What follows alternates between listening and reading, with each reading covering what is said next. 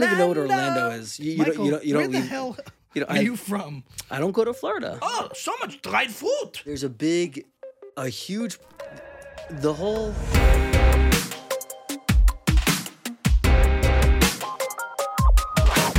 Welcome back to Buckle up, baby. episode 27. We don't need to make a big deal about it anymore. But you know Yeah. what? We broke the habit for a break for Passover and we're still back in it. And I don't feel like uh, Yeah. is that- it's going to disrupt us too much.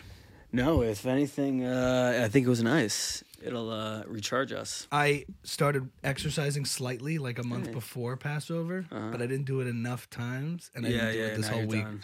I didn't do it this whole week, which proves like it wasn't enough. I didn't have enough of the routine in me. I didn't even bother getting back into the routine. I'm like, after I'll start after Passover. Because what are you gonna do? Run once? What's that gonna do? During Passover, Before Passover, Pesach. like in the week before it, you're not gonna. What are you gonna do? Work out twice? Like, what's the point of that? And then, and then, and then, then you're just gonna be back to to zero anyway. I always find that when I'm eating clean for like a thing and trying to get in better shape, like the Mm-hmm. week before, I just say fuck it. I always get to that point. And I'm like, it's like the week before I'm gonna eat bad. I eat bad. Happens Huh. a lot. On the way. I live on the way. Interesting. Um, how was your Passover, Michael? This was the first Passover with kids. I Kids, mean, not, plural? Not, yeah, well, not technically. Last year You had a baby, we had a baby, an infant, and uh, an accessory. yeah, and also no one was doing anything because of COVID. Like we, I, I got my vaccine on Passover, so like there wasn't, um, yeah, there wasn't much to do. It was just kind of like business as usual. Yeah, this year was uh, just constantly trying to keep busy, trying to find things to do, and um, it's it's almost it's it's it's as if Passover hardly even happened. Like it was not an enriching experience. Great. Yeah. That's so nice. I mean, it was it was in in in a lot of ways, but um, but it wasn't uh, it wasn't fun. It wasn't fun. I don't think it's just you or just because you have kids. Uh-huh. I would, you know how like you have this experience. One has an experience. You think it's in isolation. Like, oh man, we're having a rough go at this. Then you start Oh, talking to people. yeah. You start talking to people. They're like, yeah, yeah, yeah, and everyone starts saying, same with us. So I have found that since like moving back to the East Coast, it's Mm-hmm. felt strange and odd and amorphous. And then the more people I talk to who've just moved are all feeling the exact same thing. I don't really know where we are right now. and I think a lot of it is like a, everyone's decisions were made really on the heels of COVID. And if COVID had never happened, they wouldn't be there. So Mm-hmm. Right. being that it was so defining, Yeah. everyone is a little confused right now or Mm-hmm. l- uncertain. So with this year's Passover, everyone was like rusty Hmm. on the Hawk, the huge scene that is like these Passover programs and stuff. And a lot of people were like, "What the?" You know, there's a lot of second guessing. I was feeling of people saying, "Do we need to do this?" Mhm. Well, it's so funny because during the isolation year, Passover, the the I thought the big takeaway was why do we always go away? Mhm. Why don't we just stay home? It's so nice. Yeah. It's so it's such a wonderful experience, and then they went right back into it. Yeah, so it's like a pendulum. Like I don't want to be a I don't want to I don't think people who have no family with them should just like be alone eating Seder by themselves. But the idea of the program and the one that I was on when I was in Orlando with 1300 Jews And I've never in a hotel and it's not it's a it's like the hotel's so big that my my gut is bigger from from kind of eating a lot of crap, but my calves are on fire. There, I, I was walking around so much with, so- and it's also our age demographic. Like if you look in the elevator as people in this hotel on this program, right? Yeah. Depending on the age of the people you're looking at, Uh, different levels of happiness. So like the grandparents, the weather's wonderful, it's so nice. Ding. Okay, lobby, let's go. Are we dining room? Okay, let's go. Then you go one level down to like older parents with teenagers. Oh yeah, they're good. I don't know where they are. They they went off. They, they just got a lot of friends here. Oh, thank God, a lot of friends here. one level down, parents with little kids. We're all like this. Stop. Like everyone is like that in that age, like 30s, Yeah. late 20s to mi- to late 30s with little kids is miserable. because you're out of your you're you know you never want to be around luxury environmentally with Mhm. children you want to be at the crappiest place possible you want to be at like great wolf lodge you want to be at something where the kids are occupied and you can just Uh-huh. tiktok for hours you don't want to be in a place where that you would want to partake in if you were alone without them Uh-huh. it's the worst So I don't. I've never been away on a Pesach program. I, I, oh i know michael I don't know. I don't even know how to conceptualize it. What? What? Keep bring me back to basics. What's it? Oh what is this thing? okay Because I looked at your the halls looked massive. There, there, there was just like this cavernous place you followed like, from Yumi, from Yummy. Yeah, my uh, character I you're developed. amazing. It's the, the I told you it's the best thing you do. the best thing i do Better than this podcast. we'll have to talk about that we'll get into what from Yumi is But um, I but will explain the- to you yeah, what the is it? What is a evolution- Pesach program? Did I step on your cable here? All right. What is a Pesach program? Okay. The evolution was, I think it. You're good, right? Yeah. It started in the Borscht Belt days. Okay, Now, why is Passover, Pesach, Passover, Pesach for the. I don't think it started in the borscht, but okay, go ahead. Oh, Go it ahead. did. Go ahead. 100%. Oh yeah. Well, I, I 100%. s- I don't know anything, so tell Yeah, me. yeah. So, in the 1970s, um, I think that because Passover is the one holiday that's culinarily culinary has a lot Yeah. of culinary challenges in addition to kosher this whole idea of having to you know clean your whole kitchen and make it uh, kosher for passover Yeah. is a big challenge for a lot of people so it's i don't know when this originated but it started to become customary that because people didn't want to have to turn their whole kitchens upside down and make passover at home and have to prepare with all these different new kinds of ingredients Mhm. with no bread and all that kind of stuff people said let's all get it catered and have somebody else do it so we can have like and it's also springtime so it's the first time things are getting warm Mhm. so it became a thing in the orthodox jewish community over the years where people would go to oftentimes the catskills uh, where they would do programs at like these borscht belt hotels the Right. brown hotel the The Neville. the Nevele Falls View, Mount Airy Lodge. Mount Airy Lodge. So that was early days, 70s and 80s. Yeah. And like grandparents, survive, Holocaust survivors, and their kids and Yeah. grandkids would all come together, and they, and, and and back in the day, I remember going as a kid to these like Heimish, Yeah. like Borscht Belt style pro. Oh, they, we want to look at about your food. It's boiled chicken is delicious. Like they didn't. It wasn't fancy. Right. It was just like a lobby. Cards, pe- old people playing Yeah. cards. The tea room was chips, fruit, nuts. Oh, wonder, you know, the charm Look at it. this! So many, so much prunes. I could eat all the prunes here. You know, and it was that was that was luxury Right. for them. Like And it was dried It fruit. boring. yeah, no, it was like dried fruit, chips. Everything was just potato and like chocolate milk and matzo pizza. And then for kids, they would have day camp, which was like you know playing Gaga and dodgeball Uh huh. and you'd get out and my parents loved it we all just went to this like day camp at the Nevele and it wasn't like luxury and ritzy it was just that and then like during the week for activities they'd have sometimes you go play paintball and you play all these other th- and like you know it's a great and you get to socialize and meet other people and for singles you meet other people and and friends get together and that was sort of that was like i think the heyday of like what it's supposed to be at its max And this was something your parents did. did yes Both sides. um no no One of your parent, one side of your Oh, oh family. oh, oh, no, both. Well, my dad's parents didn't work. We were like kind of too old to like. So you just you just spent my mom's parents and me, and and, my grandparents. And then what happened was people started going. you never stayed home. Probably here and there, but mostly we were always going to like these Yeah. hotels Okay. or down. And then my grandparents started going to Miami Beach. Mhm. That's what my grandfather. Miami Beach. We're going to Miami Beach. My grandfather called it. So that became popular too. People started going to Florida, and if that became a very popular destination spot. And even then, in the '90s, like it was sort of those like that Miami Beach Strip, Collins Avenue of those old school retro hotels. But that was like a big scene in the '90s. As that was sort of the next level. Is that Phase- Eden Rock? yeah, Eden Yeah. Rock, Fontainebleau. That was Right. that was Pesach program phase two Uh huh. right? Where Uh-huh. they go, it's it's slightly better food and but a ton of people, and it really max like max socializing and you know for teenagers, preteens, teenagers, and twenties, and there was like big scene of people all hanging out by the pool, all that stuff. Yeah. That was all like Miami, and all the grandparents were still young enough back then. That first generation, uh, you know, the immigrant generation to like travel down there, and they would go and they love Florida. That because they were also in that like retirement age too, where Mm-hmm. They were like spending more time down there anyway. And I, I think phase three, where we're at now, is Caligula, Glutton Fest, Maximum Flex. It's not like there's meals, like great meals, lunch and dinner, full course. It's constant food. like literally they need a vomit gorge at these things. Like and it's like people going to sleep with chicken wings in their mouth. Midnight buff. So there's So- lunch and then after after lunch Yeah.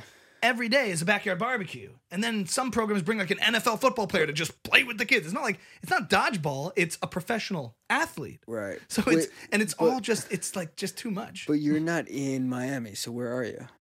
So, So there's so like there's these, different like, locations. then it's so- programs so, now? phase three, as like second generation started to be able to like take their families out. Yeah. it became like let's go international. Like People start going to Mexico, start going to Cancun, start doing these like fancy all you know programs. It started to get fancier and fancier, and then parts of Florida started. It wasn't just like that Miami Strip. It's like Orlando and uh part of the Gulf side, and they just started expanding and getting fancier and fancier. And just like look how much food we can do. Not a lot of it's not even great. It's just like in bulk. Just Mhm. like like there's like a stack full of rib bones with barely any meat. You're just like, whoa. you're like, you know, most of it's like been like laid out for a while, so you're just like, oh my god. And you're like, you know, And so the food's good. that's what I'm saying. Not really. Huh. it's like a lot of it is it, it's Pesach. It's, it's Passover is all about the attempt, not the result. Right. It's like, oh, they made a cookie. Is it good? No, but it's a cookie. you know what I mean? Yeah, yeah, yeah. So you're just trying to be like, And you appreciate it for you're how like, it, bad it, it it, is. looks almost. off. It looks Yeah. legit, but mm, and it tastes like sand, but it's a cookie. And it's almost like, oh, they got me. Like this is so bad. like, well, this is really bad. My point is, it's even gotten to. I used to kind of like when I was like teenage, late like twenties, before before kids. It was a fun time. You go down, you can hop around and go to these things. But like now that you're like also now that we're like raising our own kids, and I want to make sure that they stay grounded and all that. It's there's something about it that's you know, the yuck factor is just too much. It's like what you know. Imagine it's it's eating. It's the feeling of eating. No matter how good the food is, if you're not hungry and you're just stuffed and it's all gross, you don't. It's too much. Mhm. And I know that's like it's it's not a problem. I'm just saying Yeah, my my and- judgment of it is this is unnecessary. And there's set times for meals. There is, but it doesn't really matter because There's, now there's there's, food. constant. Like there's breakfast and second breakfast, like a hobbit. There's breakfast, but it ends, and then now the tea room, which used to be dried fruits and nuts, is omelet stations, Oh, really? and um, there's like a cow being slaughtered in the middle. No, but it's just a lot. It's just and and I, I even for me, I'm just like this is what is this? It's just and now the whole spirit of it seems a little lost on people because it's like they're trying to be like there's like vague like themes and they try to do like Vegas night and all this other stuff and you're just like, like you know like yeah. we're, we're trying to be classy here but it's like does that make sense yeah, yeah, yeah. where it's it's it's it's like oh it's like on this fancy place and it's like golf oh there was a there was a point during it where it's like there's a golf course and the kids all like run around on it and people are like can't do that i'm like what are we all doing here? Like they're kids. Yes they should run around and and not not be destructive and nasty but like what do you expect the kids to do? They should run around. It looks like a lawn eh, and like to so it's like treat yourself if you if you can and if you're in that position where you can treat yourself to like a luxurious or high end kind of thing don't try to like force the family dynamic of having a big of a family with Right. you and like it, it doesn't work in in a sense to me. Hmm any other questions? Um, and there's entertainment. yeah this is so funny Michael you know nothing about this I really don't. Um basically yeah and then every night it's like oh we have this person and then we have this cover band and this thing and some of them are like what what is this Uh huh. And and It used to be, you know, you bring a comedian Yeah. for the Jews. We all laugh. We have a comedian, a magician, a hypnotist. yeah. But in the spirit of the old day and the Borscht Belt days, I, you know, obviously being home and making it home is, is is one thing that I think it could be very special. But at least in those days, yes, you bring it in, but it's it seems like homegrown. It seems of the community, and you- now it seems like, you know, But it's this that, is the- the what Well, this is the community.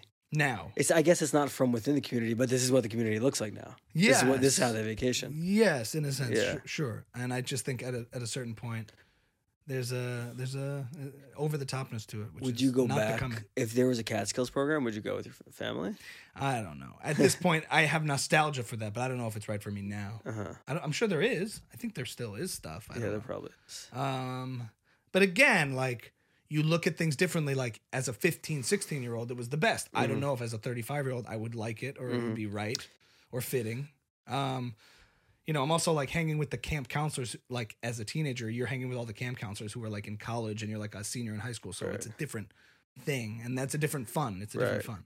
And um, what? And so what's the And you have Seder in a big dining room with a lot of people. For, But what's the problem with kids? Like, I isn't. It sounds great for kids because there's constant activity. There's constantly things to do. There's like constant like family around to help watch them. There's constantly food. and yeah, you're kind of doing your own thing because everything is so scattered and all over the place. So that could be challenging. And it's just that there is a lot of stuff. Kids have a great time, but you also sometimes risk like people coming up and saying, "More eggs," and like you see this, you see this like, "Can I have another one, please?" Or not even. I said, "Please." It's not please. Another one. Can I have more? Like you're going up to there's a lot of service and people asking for things and stuff, and I'm like bad mouthing like crazy. But whatever, you know what I mean. So it sets a weird entitlement example, which is a little bit of a challenge. okay. And also, you're the head, you're head staff as the parent. You're not just like bye. If your kids are like teenagers Yeah. and completely autonomous, fine. But when they're little, you're bathing them, and and then your your whole the whole floor of a, this nice hotel room is filled with egg noodles. Right. Well, I mean, the challenge at home though is like, how are you going to kill four hours in the house and then clean up and then find something to do when it's cold out and like all that? Isn't it just easier compared to being home? Wouldn't it just be easier to be home? I mean, to not be home. I guess it depends on like, yeah, you're looking at the daunting task of like three days. Like, how do we fill? Yeah. so I don't think people should be like alone. What about like do, like you know have being being with people is I'm not talking about being alone. yeah. Um, I just, I just, I don't see, You're like I- miles away from the mic. uh, I, I don't see how the uh, the hotel experience is, is worse than being home. You were like complaining about it. Like, I'd rather, I'd rather not even been doing this. Um, I But just the alternative isn't better. Yeah, I, I, just picture walking around endlessly for hours on end with a stroller and a screaming baby through a hotel for days without their routine and comforts of like being able to like just I'd or like, like- you lose a passy or a blankie and it's four miles away, so you have to like go get it. I'd like to try. I know it seems like a grass is greener thing, but Do you go? Do you go to the beach and stuff? Like, do No, you leave the this is hotel? Orlando, Florida. It's Orlando. I don't, I don't even. Know, I don't even know what Orlando is. You, you Michael, don't. You don't. You where don't the leave. hell you know, are I, you from? I don't go to Florida. Oh, you don't do Florida. No, I don't go to Florida. Orlando is not beach. It's near all the parks. That's why people go. They go to the parks. I didn't know that. And the parks are miserable experiences. I didn't know that. Miserable. I went last. It's stroller apocalypse at Disney World and all these places. It costs Yeah. thousands of dollars to go, and then you go and like you wait hours and hours on lines, and the kids don't need to be there. They don't care. They're just like. Some of it's magical and nice, but most of the time they'd rather play at home in a cardboard box with their cousins. Mm-hmm. And you're just like, come on. Most of the parents at these parks look like this. it's boiling hot. Mhm. We did one one year, which was fun, where we took them at night, like as the sun was setting. So Yeah. it was like cooled off, and there was like less lines and stuff. But most of that stuff is just oh, people go because they feel they have to. Yeah. You have that. It, it's it's really that experience. At least the parks part is we have to, and then people have spent lots of money, so it's a lot of pressure. Yeah. So no one's happy because they're complaining because they felt like they deserve more. There's a big element of that where you look Mhm. around at some of these things and it's it's hard. It's like I don't remember a lot of complaining at all back in the day. Maybe I was too not aware of it. But in the Borscht Belt, like Catskills days, it's simple. This is always, you know, Yeah. have a dried apricot. Yeah. You're not expecting much, you know. So whatever. And the more and more pressure you put on yourself for like lab, like you know, Yeah. it, it, be, it it has that pressure to it. But why is it so difficult? Um, I guess it just depends on how, on like you know, well for us like our baby was really really challenging too. It looks like you were in charge of the baby. Is that how it worked? Oh yeah, I filmed a lot of it, so Yeah. it seemed that way. But in general, it's I guess it's only as easy as your easiest kid, and he had he was Mhm. very like you know out of sorts, so that made Right. it challenging in particular. Um, but it's also just like you're out of your element, and you're you're like running a, a tour for your family. Yeah. You're working when you're like traveling and doing things. You're you're packing this up, making sure that you know you're just working. It's not. It's not, you know, just like sitting back and doing nothing. Right. Um, I hear it. I don't feel bad for you, but I hear it. you don't have to feel bad. um, uh, yeah, you asked me to describe it to you. yeah. Yeah. Yeah. Um, and I, yeah, it sounds all. It sounds like uh, I don't know what it, how it comes across. I'm just telling you the truth, Yeah. and I'm telling you the age demographic that I'm at. Like I knew people there who had teenage kids who were like totally relaxed. right. Like, oh, I don't know where they are. I'll see them later. but when you have like little kids, it's much more challenging. Sarah and I were in um we were in France once. Um and we were there for Shabbos. Mhm. and we uh, we went to this like restaurant for Shabbos dinner, and we met this couple, like this young, this relatively young couple. Um, they were they were like fifty, like straight up fifty, and they were also there, and we were talking with them, and they were saying um, um, that their oldest is now out of the house. She's like in college. Right. Um, they they were fifty years old. Their oldest is now in college, um, and so everything they planned, you know, they had kids when they were like eighteen. They're this like from cou- this Right. religious couple from like uh, New York Yeah. um, everything they planned to do when they were like 18, uh, you know, in their 20s, now, now. you know, that's the plan, right? We'll have Right. kids young and then we'll be young enough to enjoy our retirement. That's the move for a certain. so they were talking about how like they rented this car, this really nice car, and they were driving down the Autobahn, you know, as fast as they can. Um, and like this was their dream, and now they're doing it. And it was it. I remember Sarah and I being struck by how sad it was, of like their whole plan was to like live their life once you know once their kids were out of the house, and like this is kind of all all they all they can think of doing. And like it seems like they kind of just rather be at home with their kids anyway um, which where I don't I don't remember exactly where I was going with it, but like the the idea of being like parents to teenagers in these places and just sort of being able to enjoy yourself, I guess sounds like a nice fantasy. I wonder if you'll look back at this and be like, though, like that was the good stuff. You know what I mean? Like like like, like, 100%. like what exactly? I'm not, I'm not really forward to? complaining to, you Yeah. as No, I, much as I, I know you're not. It's just I'm just not a, even saying- just a I, I heard. I was a, conversation. no. So it's true. Like I think this is the good stuff. Mhm. actually. You're just, I'm just saying, who's it easier for? Who's it like meant for? Because as much as like this is the good stuff, it's not ideal to put yourself in these scenarios that make it really difficult Yeah. and challenging. As much as like, who does it serve well, and who does it create obstacles for when you're at this? And I can tell you, just the elevator test when you're looking at people who are like based on the rate of the quality of experiences that people are having. You know, you have like uh, grandparents who are just who are having the best time. They're watching all their grandkids. They're Yeah. having a great old time. They're loving all of it. And then like parents with the older kids are also semi relaxed because they don't have to do as much work. I'm not saying across the board at that period of life they're crushing. Each period is, is like what, what's optimal. I'm just saying in this weeks, s- eh, 10, 7 to 10 day period Yeah. how, who does this suit best? Because it doesn't suit everybody best. And then it, it goes in reverse. Once you pass the age of like, once you pass the age of the parents with little kids and you go younger, then it gets even better. Then it's like, oh, people with no kids are just, you're just free to really enjoy everything it has to offer and not have to worry about it and have full independence. So it, it goes in reverse.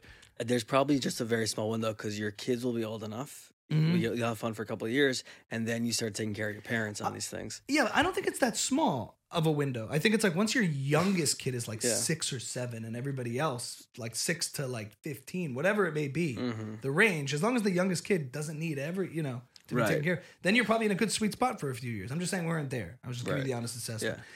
I had did see like a TikTok or something, which was uh, valid, and I agree with it, where it was like. Whenever you're stressed about, oh my God, the house is a mess and everything is so in disarray and the kids are going crazy. And he's like, and I looked at my wife and I said, honey, there's going to be a time when there is no mess. There's going to be a time when there is no noise. There's going to be a time when everything is perfectly set up the way it's supposed to be. And The kids will be all grown up and be out of the house, and it will be quiet. So I think you should appreciate the mess that we have now. You know, like there'll be a time when it's all gone. Yeah. So I, I, I'm fully on board. Like this is the good stuff. There's no question. And I know, like in the moment, I never, I actually don't take it for granted. I'm never like, oh, I just want them to be all grown. I don't. I think it's the best. Yeah. It is the best. I started when. when Doesn't mean that certain situations are less optimal than others. When my my- calves are on fire. when my daughter is like clamoring for my attention, Hmm. um, and like I have to, I have to like entertain her. I try to think now about how like there's a pretty short window where she's gonna want my attention, yeah, yeah, and like most of our life are gonna spend her like pushing me away. yeah. Yeah, Um, so I'm like, enjoy it that you can make her laugh. correct. That you know? the noise, all the noise, all that stuff is the best stuff. Right. I think it is. I Yeah. really do. Um, I think I really do. anyway, that's Pesach in a nutshell. That Yeah. is Passover. I hope I didn't like you know just like desanctify the whole Jewish community. Desanctify. What, what how do you say Chillul Hashem in? Uh, Oh, like uh, give a bad impression of. Yeah. Yeah, that's there's like a word. There's a word, but I don't want to do that. I'm talking about my people and our experiences, and I I don't think you said anything. I mean, you, you could have done a lot worse. right. You could have done a lot worse. Yeah. I mean, they were um, swinging. No. so in general, there's just something about it that I wonder if it's if you're in the right with the right people mm-hmm. in the right kind of setting, you could do this kind of thing, and it can be a nice thing. Yeah. But at the at the point where you're now like just fleck like I don't know, there was just something there's something about the idea of eating a fancy steak when you're not hungry. Mm-hmm. Well, that's That- the whole. That's the whole part. That's when you're starving and you can get a great steak. That's a mm-hmm. great thing. But if you're full, you get a great steak, you take a bite of it and toss it. There's something wrong to me. There's a big, a huge, the whole. there's a big part of Oh wow, that's three in a row. here. What people? I live in Teaneck, and mm-hmm. I hear I everyone who, from outside of Teaneck has a very strong opinion about what Teaneck is, uh, what the Jewish community is is is in Teaneck. Some people think they're the most Teaneck is the most boring vanilla, like poor, not not poor, relatively poor, compared to like Long Island. Oh, commu- I think someone called it economically diverse. Like like they think it's like the like Sears in the mall of, of, of Judaism. Some people very sad. if if you go if you go outside New York though, they think New York is uh Teaneck is like the richest, richest Jappy Jews. Um within that, then some people think Teaneck's super religious. Some people think Teaneck. If then if you talk to Hasidim, they think Teaneck is like super modern. They like hardly Modernish. they hardly even eat kosher. They can do whatever they want. You know, whatever. So just saying. So my the time I grew up, from the time I grew up in Teaneck as like a kid till I was like a teenager, um, what what exists now, like you were saying, didn't exist. Like I, it just didn't exist. Like It these, didn't exist These then. lavish, It didn't exist then. wealthy things didn't in the exist then. nineties. I'm right. saying nineties was phase two. Right, Miami, right. And- Miami and- Beach. and that's still where I am. I don't. I've never dipped my toe in into the evolution of like where the Jewish community has like come, and I don't know from it. Like I don't know, but but but I do know that like this this mindset of like even if you're not ultra wealthy, like seeking these ultra wealthy, luxurious experiences, and like th- that all exists. Um, like for a lot of people, that's what being Jewish is. Sort of, that's like what the community is, and um, like the the thing where like you know you're wearing like really nice suits and really nice glasses and like spitzy, yeah, yeah, yeah.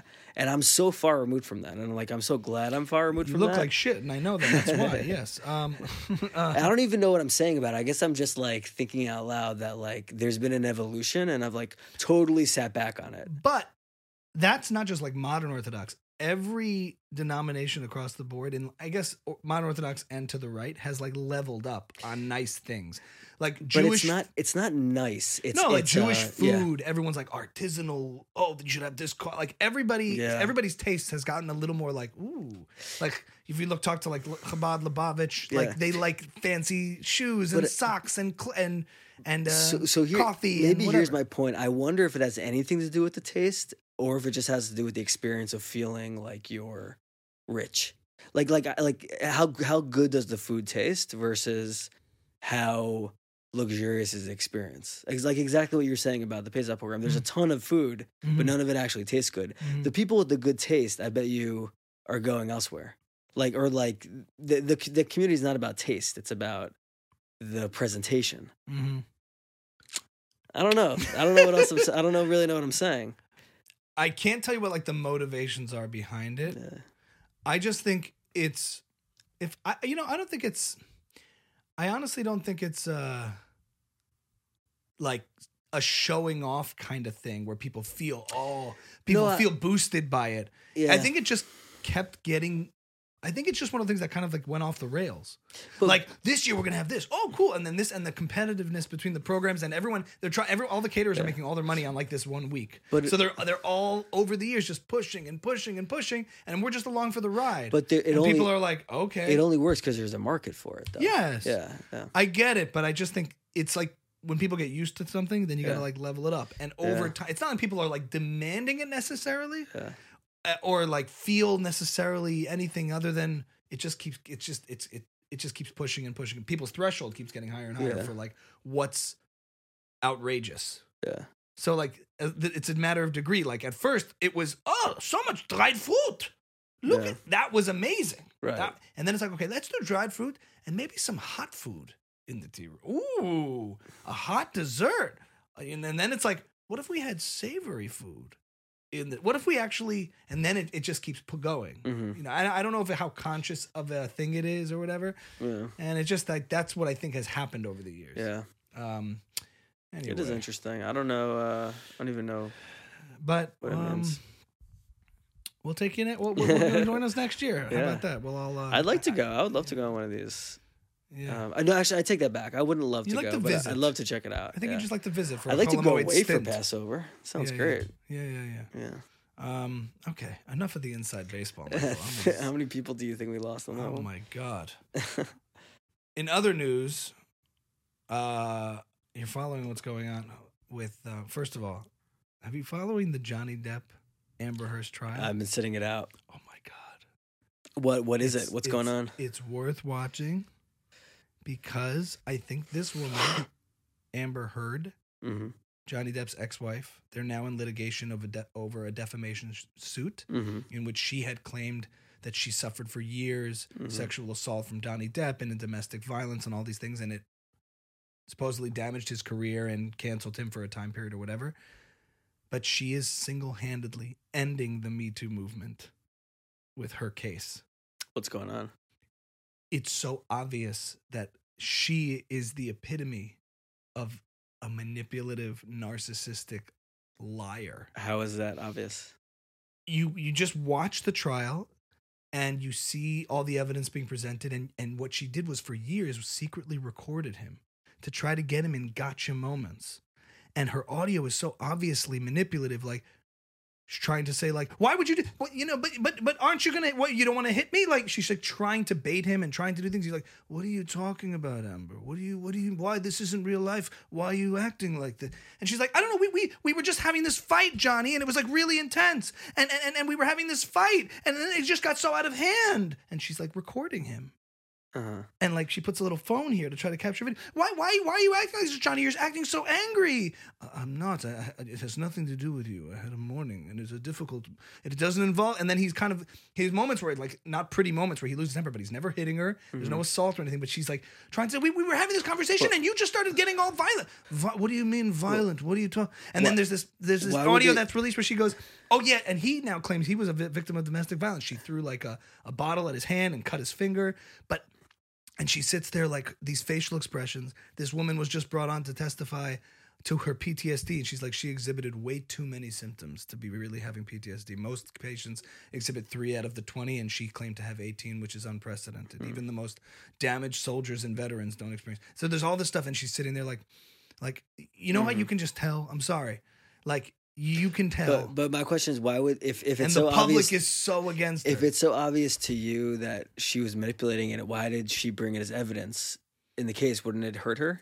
I think my gut tells me this is all gut. I don't really know all the facts. All I know is I'm reading comments and public coverage of it, Yeah. of it, and ev- and there's a hashtag Justice for Johnny kind of thing. Really? Yeah. Like on both sides, or is that like no, uh, it's in- all him. Everything I've seen is pro him. Like Yeah. this poor guy has been abused for, and you can tell like what she's uh you know, she like she would get him. He would get drunk, and then she put like ice cream in his hand and had it drip all over him, and like took a picture of it, and like had it and pre- presented it. He's like, you can see, I clearly wasn't eating the ice cream. I had my hand in my pocket, and and the, and her lawyers are just awful. They're like, and, and so you're saying it's her fault that this photo happened? He goes, she snapped it, and and he's like, and, and if you just watch this case, it's so the the the the public outcry in support of him is very is very much on one side, Hmm. and I think she probably assumed just like the rest of the Me Too stuff that was going on. I'm the woman. I'm gonna destroy. I'm gonna get what I want. well, that's what I had heard. I, I'd read articles saying that he was like a, a psychopath. that was then, and now it's the now we're in the current. So it was loss- working for a while. I yeah, guess, so that's what I'm saying. And now, and then what they do is they're playing these like t- two second pieces of audio hmm in in her support where it's like stop, and they get Yeah. off, and they clip it, and everyone's like finish the tape and finish because the you know the you know whatever. There's like a, There's like a crowd going like, finish the tape. And judge is like, I'll allow it.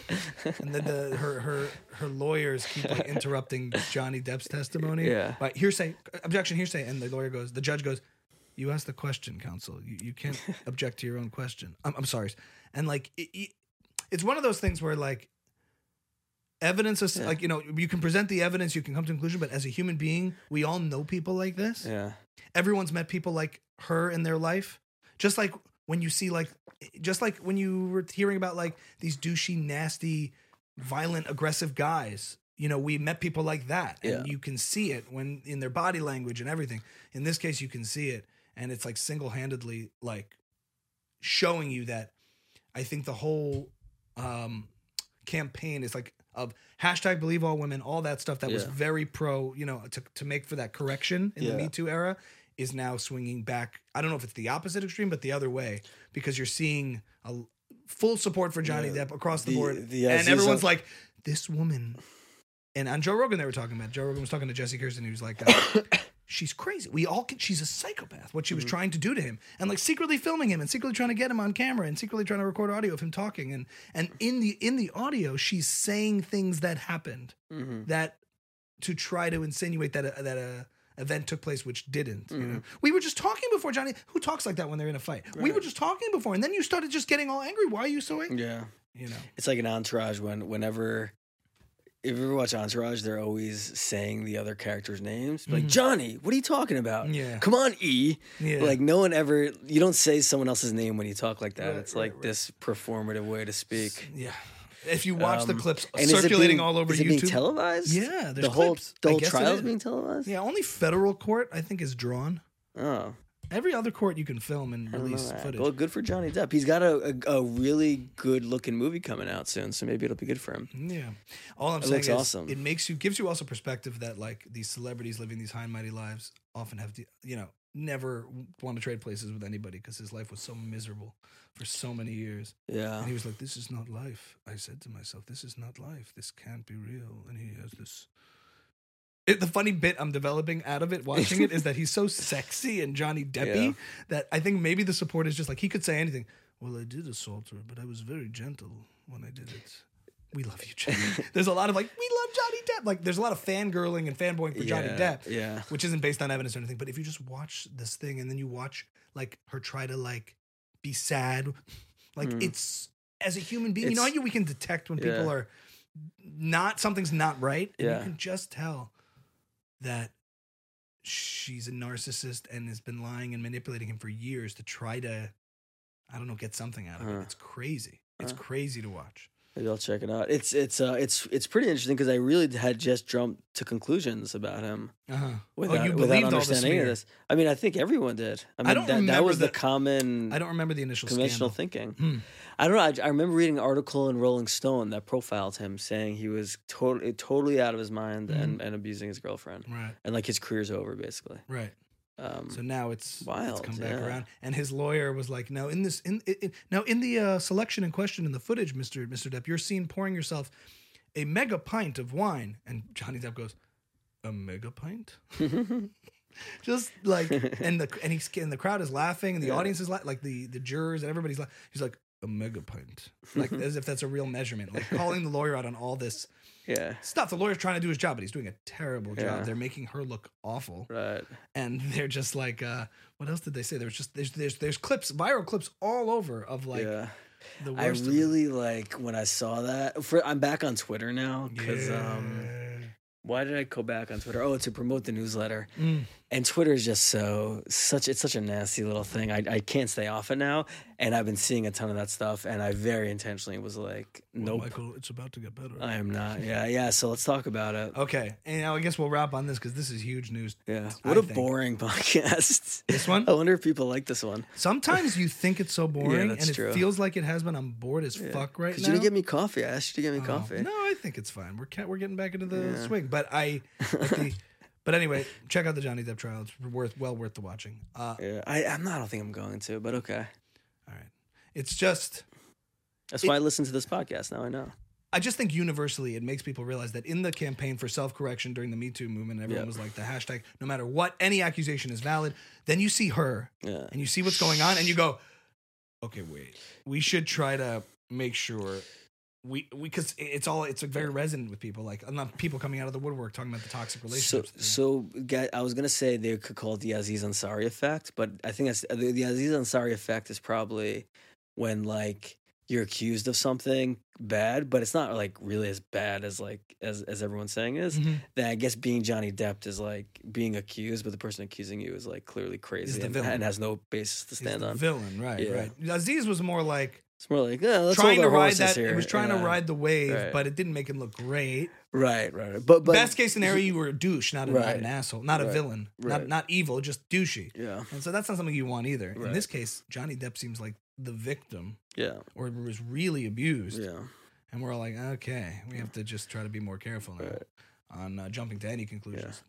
But uh, Even though Elon I just did like crazy. But um, the Elon. So I try to catch myself on that. Like, am I just doing the same thing in reverse, Mhm. jumping to? But like, you just it's it's hard to it's hard to watch. You can see. It, uh, on the Elon Musk buying Twitter thing, Mhm. I think it's important for us to give our take on it. Mhm. People want to know. Um, People want to know in two weeks. I've been rambling on so much about Passover crap. What's your take? Do you care? I I do care. I do care. I've been listening. My my take on this is always like more from uh, tech and business perspective, and less from a culture perspective. And like uh, I, so I sent out in my newsletter um, this week like a, po- a really good podcast about it, where like the conventional thinking is sort of, you know, Twitter. It's it's not like a novel take, but Twitter was was never was never a good business, and like it's it's if if you have the incentives that making it into a big business create make the product a lot worse. I mean, basically, think about Twitter compared to Facebook. Like, think about how much Facebook has changed since 2004 when Yeah. you first started using it. It's a I know what completely different did. thing. People don't post anymore because it's all ad bait and switch crap. No, no, no. I'm just talking about from a product experience. You sitting on Facebook. Yeah. It's if you looked at it from 2004, you'd laugh. It's like Mhm. it's a whole different thing. Twitter, if you looked at it from whenever 2009, it's pretty much the same. Mhm. So j- just thinking about how how big of a failure it is from that end of like they they haven't they haven't evolved the product Mhm. in 12 years. Like there there's there's something wrong with that like as a company. So so just as a company Twitter is sort of like a bit of a failure.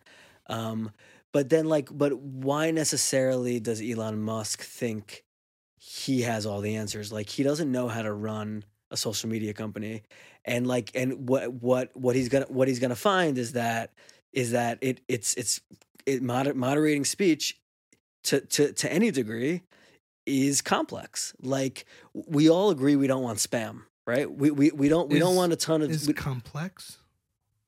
Is that what you said? complex yeah you said is complex. did i say it's complex it's complex Is is complex? it's complex Is complex? no it's it's complex it's a big structure complex. it's a big structure he's- it's a complex, is like a whole thing. Complex. it's, it's complex The enunciation on the plex it's, is very it's important. complexicated Yeah, complex. Um, yeah, no, it's it's complex. Like Yeah. like uh, j- meaning like he It's complex. He, he he doesn't think that every every single bit of speech should be there. He doesn't think that um, scams should be able to target anybody and say click this link. well, we don't know that yet, Michael. I'm just I'm just saying that there's going to be some degree of moderation, and like it's it's a very complicated, complex problem that I don't necessarily think Elon Musk is going to have the answers for. That that's like kind of on on one end, but then I think the more the more interesting way to talk about it is you can't really talk about any of this without talking about like Web three and crypto Mm, and what Jack Conte, no what's his name Jack. Uh, Harlow. the guy, the guy, Jack at Jack, the former CEO, the founder, Jack Conte is is Patreon. Jack, yes, Jack. Dorsey. Jack Dorsey has has sort of been like uh, talking a lot about, which is basically Twitter should be decentralized and owned by the users. And I, what I, I think the coolest outcome for all of this is Elon takes it public, takes it private, and totally reimagines Twitter as um, a protocol. So the same way HTTP is like the protocol for websites, meaning anyone can use HTTP www and make a website. Mhm. That's like that's not, not owned by anyone. Anyone can just do that and make any kind of website they want. SMTP is how email works. So anyone can just use the email guts and, and, and make like a new app. Like it, does, it could look like Gmail, it could look like Yahoo Mail, it could look like Outlook or whatever mail you want to look like. That's for everyone to use. So what the, the techie people are saying is Twitter needs to become a protocol. It'll be privately owned, but basically anybody can take the Twitter guts and make it into anything they want. So if I want a Twitter with a ton of hate speech on it, I can go to hatespeech.twitter.com and get my algorithm on, on Twitter and let the market decide. Like you, like you, you say people want moderation. Let's see. Any developer anywhere can make their own algorithm, pull in all of Twitter, and give it to people the way they want it, and let's see what people want. Um, and then and then above that is not even just tweets, but like the protocol for sending short messages to anybody's phone in the whole world. Basically, when I tweet, you get a little notification on your phone. What if when I did something besides tweet, you got a little notification on your phone? Like it's it's kind of this massively useful network that can be utilized for like a lot of really good. It just can't be utilized in that way as a public company. And so hopefully what Elon Musk is going to do sort of with Jack Dorsey's guidance is like bring Twitter back to the people. Jack left a while ago. Is that what happened? And now He he's left. He got replaced as CEO, Oh. but he's but after he got replaced as CEO, he's kind of been commenting on kind of we fucked up, like Mm. Twitter and Facebook fucked up, and like what we should have done is not taken all this money and all that, and and like freed the world through the internet. But He's, like, he's a real idealist. It's, he's a real idealist, and, and he's kind of put been putting his two cents in, did, did um, you and that's hear- what I hope happens. Did you hear that they're moving between the headquarters to Mars? Because that's gonna be. What if that? What if he started losing it? What? Yes, we're gonna be moving the headquarters tomorrow. He could lose it. Here's the thing. No one How do you think he? Like, I can picture him laying in bed next to I don't know, significant. He just got divorced. Yeah. Wonder what like, that had to do with it. What about Twitter? Or he's like scrolling on Amazon, searches Twitter. like I want to buy a car, a small car, Tesla. Twitter. Yeah. So I wonder what no one's talking about though. what? No, li- like you said. So he- here's my yeah, I'll say my take on everything you just said because that was real technical stuff that you're interested in, like the product. I've heard. I, I think it's the only thing that matters. Everything else is bullshit. No, the cultural effects matter it's the all most. bull, but it doesn't because it's all bullshit. No, because here's why it's here's why it's not. You know Douglas Murray. Yeah. Oh, what's the IRO, Michael? No, I'm saying like I, all, all the rhetoric around like I saw Ben Shapiro's like uh yeah, just like there's a million takes that people use to get themselves Michael, attention now, but none of that stuff Twitter is was- is concrete. Twitter, I've heard. Let's say this: as as much as the product has been stagnant over the years, okay, it is single handedly the most important social media platform. And I'm saying it in a funny voice, but it's the most like ubiquitous and has the most social and political impact of all the other platforms, which are more about entertainment and sharing and social. But Twitter actually has been shown historically to have the most social and Yeah. political. Let's accept that for argument's Yeah, sake. yeah. I don't know, but let's say even with its lack of updates and staying with Mm-hmm. the times, it has had the most social and political impact. Therefore, things like the Hunter Biden laptop story, where the New York Post tried to put out a story and it was actively restricted from being shared on Twitter by content moderators, Mhm. obviously in favor of uh, Biden winning the election. They didn't want to do it, and it's all come out to light now Yeah. that they did that had real effects because if that story did circulate who kno- i'm not saying it would have would have done it but you don't know Yeah. what kind of big stories you know we see things that go viral and go crazy and the mob gets uh, the twitter mob Yeah. can sway things they could put people in jail they can ruin people's careers all these kinds of things that was squashed actively by twitter you couldn't share it you couldn't like it you couldn't do anything they literally would not allow it to Yeah, circulate on twitter. That's not just not like a fun cultural Ben Shapiro sparring conversation. Those are real things, and Twitter was doing that to tons of Yeah. conservative Right. voices out there Well, and here- silencing those things. And Elon Musk's approach to free speech is super important because it feels like the way Joe Rogan described it, it's like it's like a real life superhero. We have like a real life superhero Yeah, so- coming in.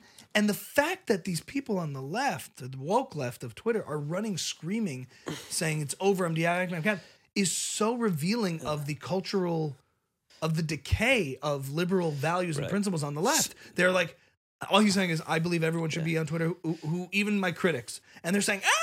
So- so- so- and then you have like Brian Stelter on CNN saying, oh, what? So people should just be able to talk freely, Ah. and it's like it, it demonstrates how out of touch all of that is. So th- that's the take, though, that I find so boring and, and not interesting because we've been- that we've been talking about that for the last two years. So so now it's like another opportunity. Let's talk again about how the No, left, Michael, def doesn't like free speech and like the right to like like it, it's just another like no, but it's not a jumping circular off thing because point. this is like who massive, cares? It's a massive step in favor. Maybe in- in- you have no idea. First of all, why is why Elon Musk might be a superhero. He might also be like Jeff Bezos, who wants to own a media arm.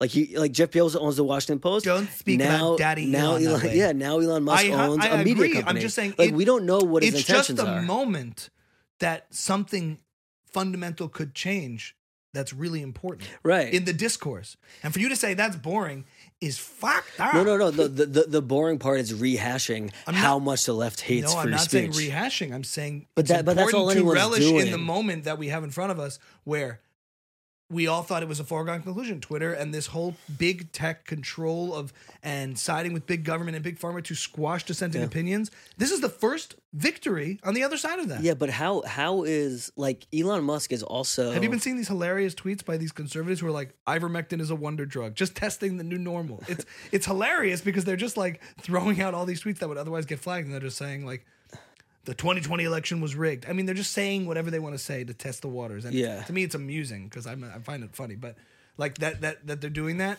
to like just sort of I don't know I don't see I don't understand how instantaneous it is.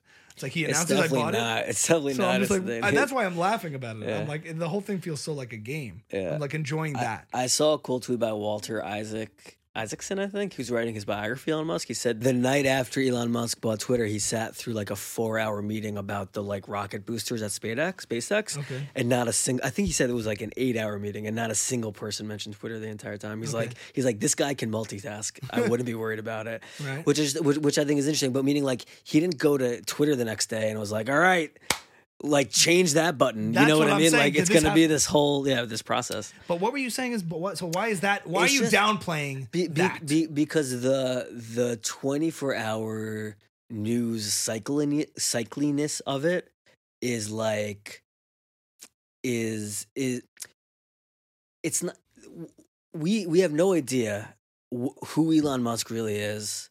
And like we're gonna find out who he really is, Mhm. and like we have no idea what his ability to to change the the like it, what his capability is, meaning to make it like truly free speech without abuse and like hate. Like we we You're also we- like he'll run into the same problems the that, other that- people that's kind do. that's kind of what I'm saying, and, understand and and it's a boring problem. But that- publicly, he's a public figure.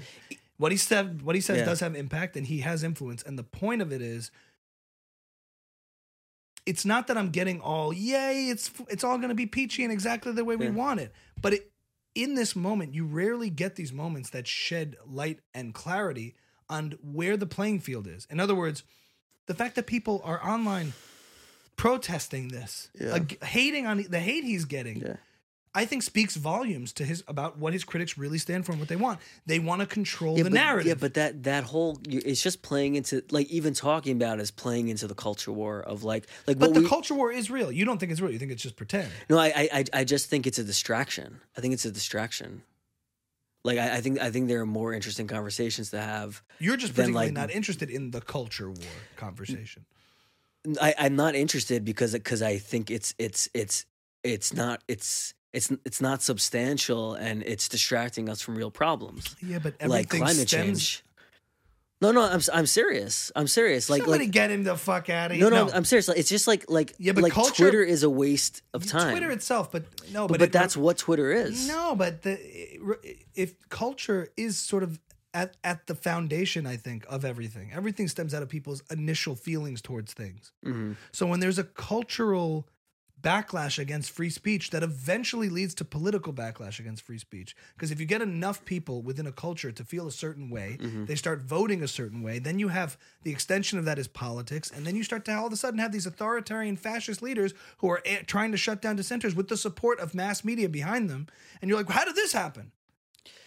And you're saying eh i don't want to talk No, about it. I, I'm saying so it's important to be culturally aware of like what is going on in in because it, it, it I think it all matters. It's not a distraction. One feeds into the other. They're all interrelated. I think I think it's inter- it's it's important to be aware and, and then kind of like step back from it. Like um, I'm not talking the- about Twitter itself, Yeah. but I'm saying Twitter's representing the fact that there are so many people who find free speech Well, here- problematic yeah, here is very uh, weird. just for for me for me like um the Elon Musk thing happens and and then like there are two people Ben Ben uh Shapiro. Ben Shapiro goes on to like to like own the libs on Twitter and like and like say like, well, if they really believed in free speech, da da da, da like sort of like this incendiary sort of like like fight that he's gonna start.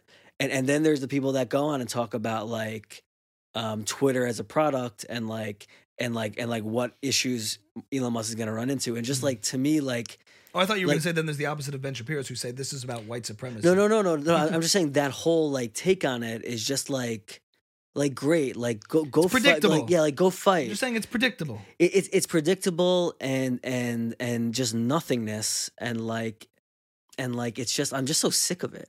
I'm just so sick of it. And like Are you satisfied at all that CNN Plus failed? Come on. Yeah, I'm super satisfied. But but th- but then you go on. Then Krystal and Saagar even they they. I'm so like my Uh-oh. mind is blown by Krystal and Saagar. How like remember I said at the beginning they're going to become these like characters of themselves. Yeah. All they talk about is how shitty CNN Plus is and how overjoyed they are that that it failed and like and like they had it coming and they bought an NFT of like CNN Plus on its first day. It's like so like um what the fuck does that have to do with the news? Like th- they've they've gone so far down their own rabbit hole. I'm like I it's it's watch just bring up today's list of videos. It's they sound crazy. they're they're like they're petulant. They're like little mm. kids like laughing at CNN Plus and it's fun. It's it's fun. Human beings, they're entertainers. It's I fun. get It's fun for And thirty. they still talk It's fun it. for thirty seconds. But I'm just saying, saying their like, brand has become anti-establishment media, and like that's what they do. No, no, it, it's it's not even just a brand. Their content has Yeah, become saying everything that they All do- they talk about is like How they're not the. it's how they're not media established, how they're fighting it, and how stupid they are, and how old they are, and how old everyone. And I'm saying that whole like that whole conversation is just so. I'm just so sick of it. And like this is a really interesting um thing that happened and there's so many interesting ways to, t- to to talk about and things to talk about and just the like right versus left of it is Yeah. like i just think the least interesting part of it Here's the thing. Here's the, here's the thing. I didn't listen to anything you just said. No, I did. Don't you think none of this would be an issue if the intolerant left of social media just was okay with other people's opinions? In no, other words, no, because words, no, because because I, I think there's just on. an appetite for these fights, and and they'd find someone to fight with anyway. maybe, but I'm just saying the the animosity oftentimes is left wing establishment media being hostile towards the dissenting opinions of the right. Or I, I'm, I'm saying I'm using the terms loosely, but in other words, the people sh- you don't. I don't.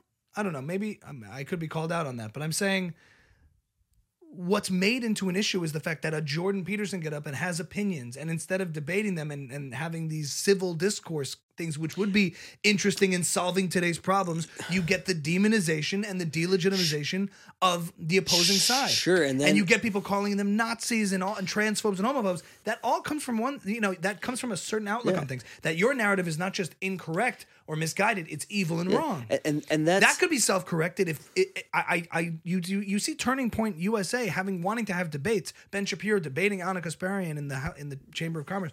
So I have found that if you look at the landscape, maybe I'm biased. I'll be first to admit it, but you see one side willing to engage the other based on merits and ideas, and the other side only willing to uh, ad hominem attack. Sure, sure. So, so, so, but then instead of, of Jordan Peterson being like, well, sucks for them, I'm going to still keep talking about interesting ideas. He does. I mean, he, he does a little bit, but he, he goes mostly to talk about how shitty the left is. And it's like, it's just boring. Like, I, okay, they don't like you. They don't want to listen to you. Like, so talk about something.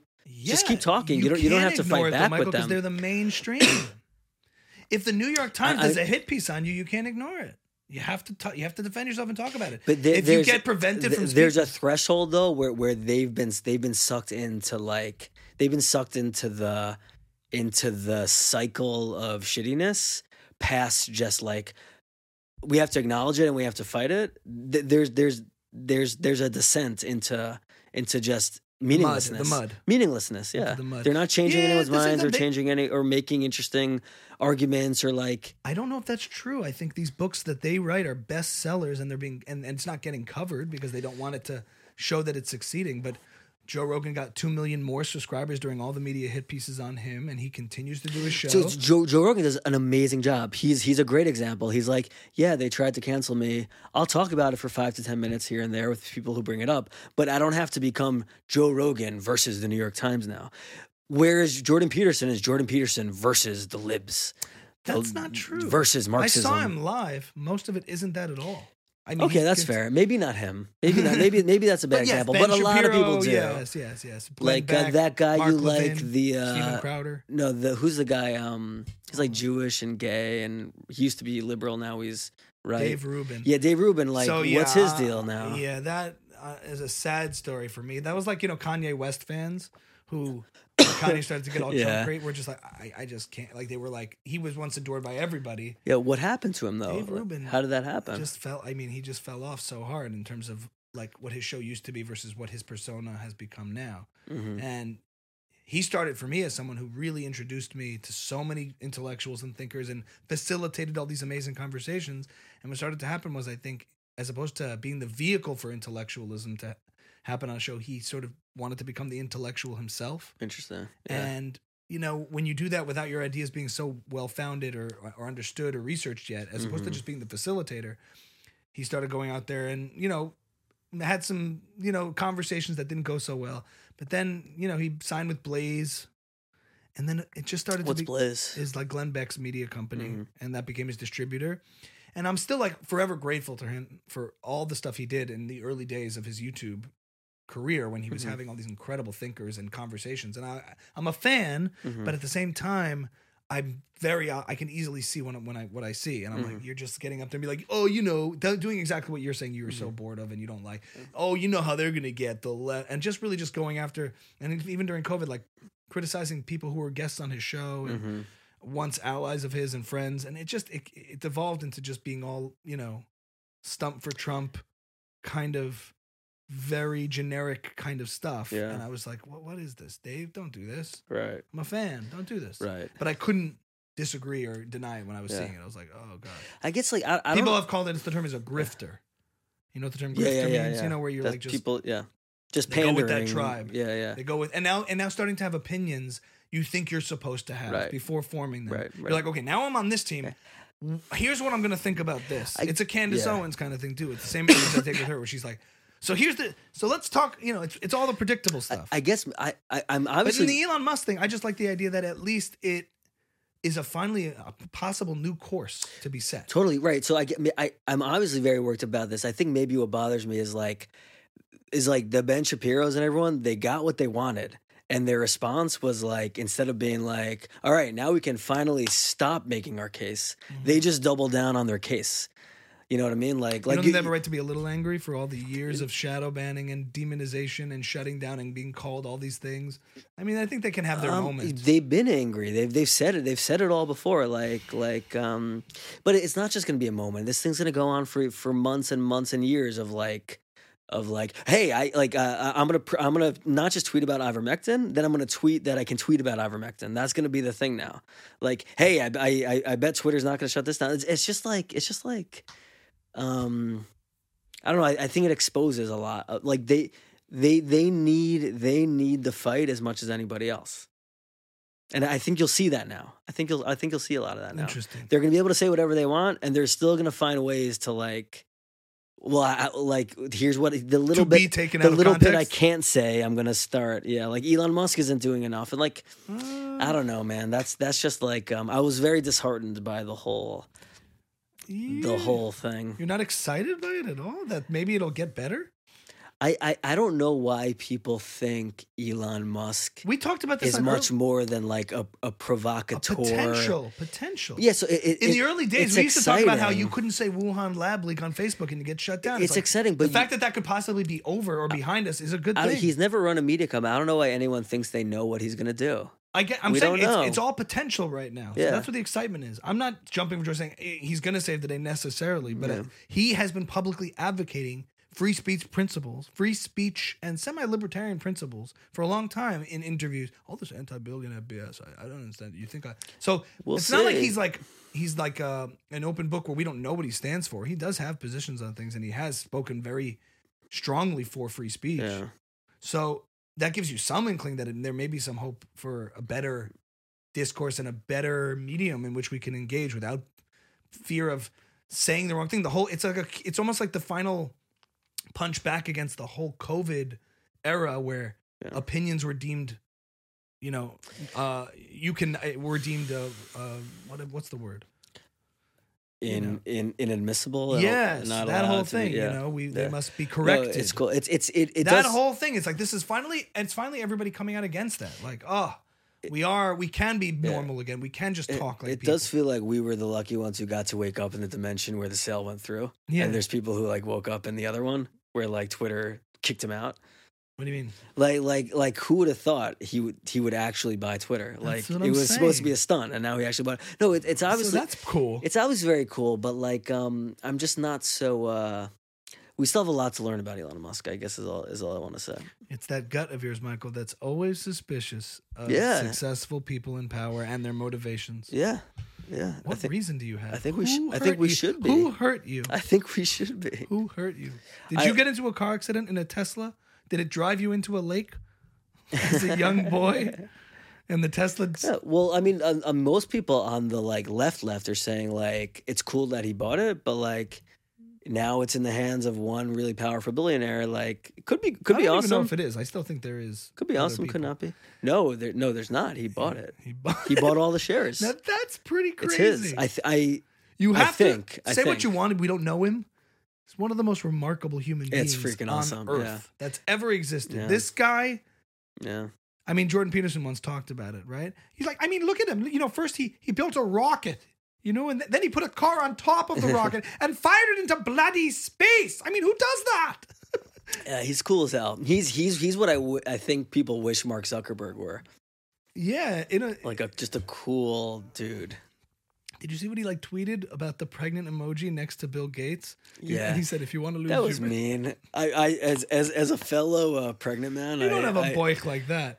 But I'm just like, it makes you just wonder, like, is this real? Yeah. This person But- is but- the most interesting man in the world. But that, that's what makes me kind of skeptical. That, that that's what makes me skeptical of like he pulls these stunts that that make him seem not so serious. So I don't know. I don't know. Like So there's an old tweet in I 2017. It's know. like, okay, if you're so unhappy with Twitter, why don't you buy it? He goes, how much is it? how is somebody who claims to be on the spectrum have that good, at sharp? because he's got a team. Remember? No, somebody said that. No, I said that. He He's tweets got a team of himself. I think he tweets himself. Come on. I wonder why no one was talking about how he he got divorced and then six months later bought I think bought Twitter. I think that's divorced a long time ago. to Grimes. I think no, I don't think they had a baby. Like Grimes, as in the artist. yeah, that's that was his wife. They had a baby together. X, She- her- XR, X, Yeah, yeah. And then like it seems like I don't know if they're connected, but it's kind of like uh I wonder if It's kind of a I- strange I wonder if there's like a recording. oh yeah, Eli, why don't you just go? go Why don't you go buy Twitter, Yeah. asshole? exactly. Okay. Exactly. So who that. know, I, I just don't know. Who knows if he's gonna wake up in six months and be like, uh, I'm no longer starting companies on Earth. I understand that, but his track record is pretty good For for for, for success. see that Successful companies and and impactful companies. sh- yeah Pretty- yeah Didn't yeah. invent PayPal?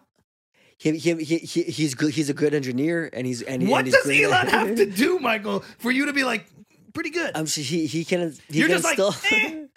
I don't know. It's just it's a new challenge and, and he'll he'll probably rise up to it but I, I think I think we, I think he's gonna he's gonna the the challenge he's facing like you said is a challenge everyone else faces of like how do you properly moderate this thing If and Elon- his if- ide- his idea is an edit button If Elon, he has no ideas he hasn't said a single idea If Elon Musk was a friend of yours, Yeah. close friend that you Yeah. knew all these years, and he was only trying to impress you, that's Mm-hmm. all he lived to do. And he started PayPal and Venmo, uh, became a multi-billionaire doing that. uh, Then he started Tesla, which everyone said would flop, and it's doing very successfully. Yeah. Well. And a successful new car company. He invented a new car. Then he built a rocket that went into space and landed reusable that NASA said for years could never be done, and he did it. hmm That was like the fourth thing, SpaceX. hmm And then came to you and said, I, I think I'm gonna try my hand at Twitter, a media company. Would you go, eh? And we'll see. I mean, what have you done, really? Because that's what you sound like. it's a little bit like it's a little You're just like going, eh, I don't know. I mean, what does the man have to do? start another media organization we don't know if he can run a media organization I'm just saying, if you follow the history, I he's proven time and again in multiple industries Yeah. to crush. And you're like, mm, if, if if Elon Musk can't impress you and Yeah. give you faith that it might work out well, or that the odds that it will be successful are, are more than not, yeah nothing else will. The man's seemingly superhuman. So yeah, I'm not even worried. I'm just saying by the track record, it's wild what the guy's done in life. Yeah. we'll end it at that. I think it's the accent. yeah, it's, it's also the. It's, that, that, that part's weird. That part's right. very weird. Well, we'll see next week where where uh, if it's saved yet. Yeah. Um. Bum bum. Yeah. Um. We'll take it at that. That's Yeah. episode twenty-seven. Um, nothing impresses Michael ever. Elon Musk can't build a multi-billion-dollar company across the board in several industries and still gets an eh. But we have almost 300 followers. hey, yeah, So beat that, Elon. that's something.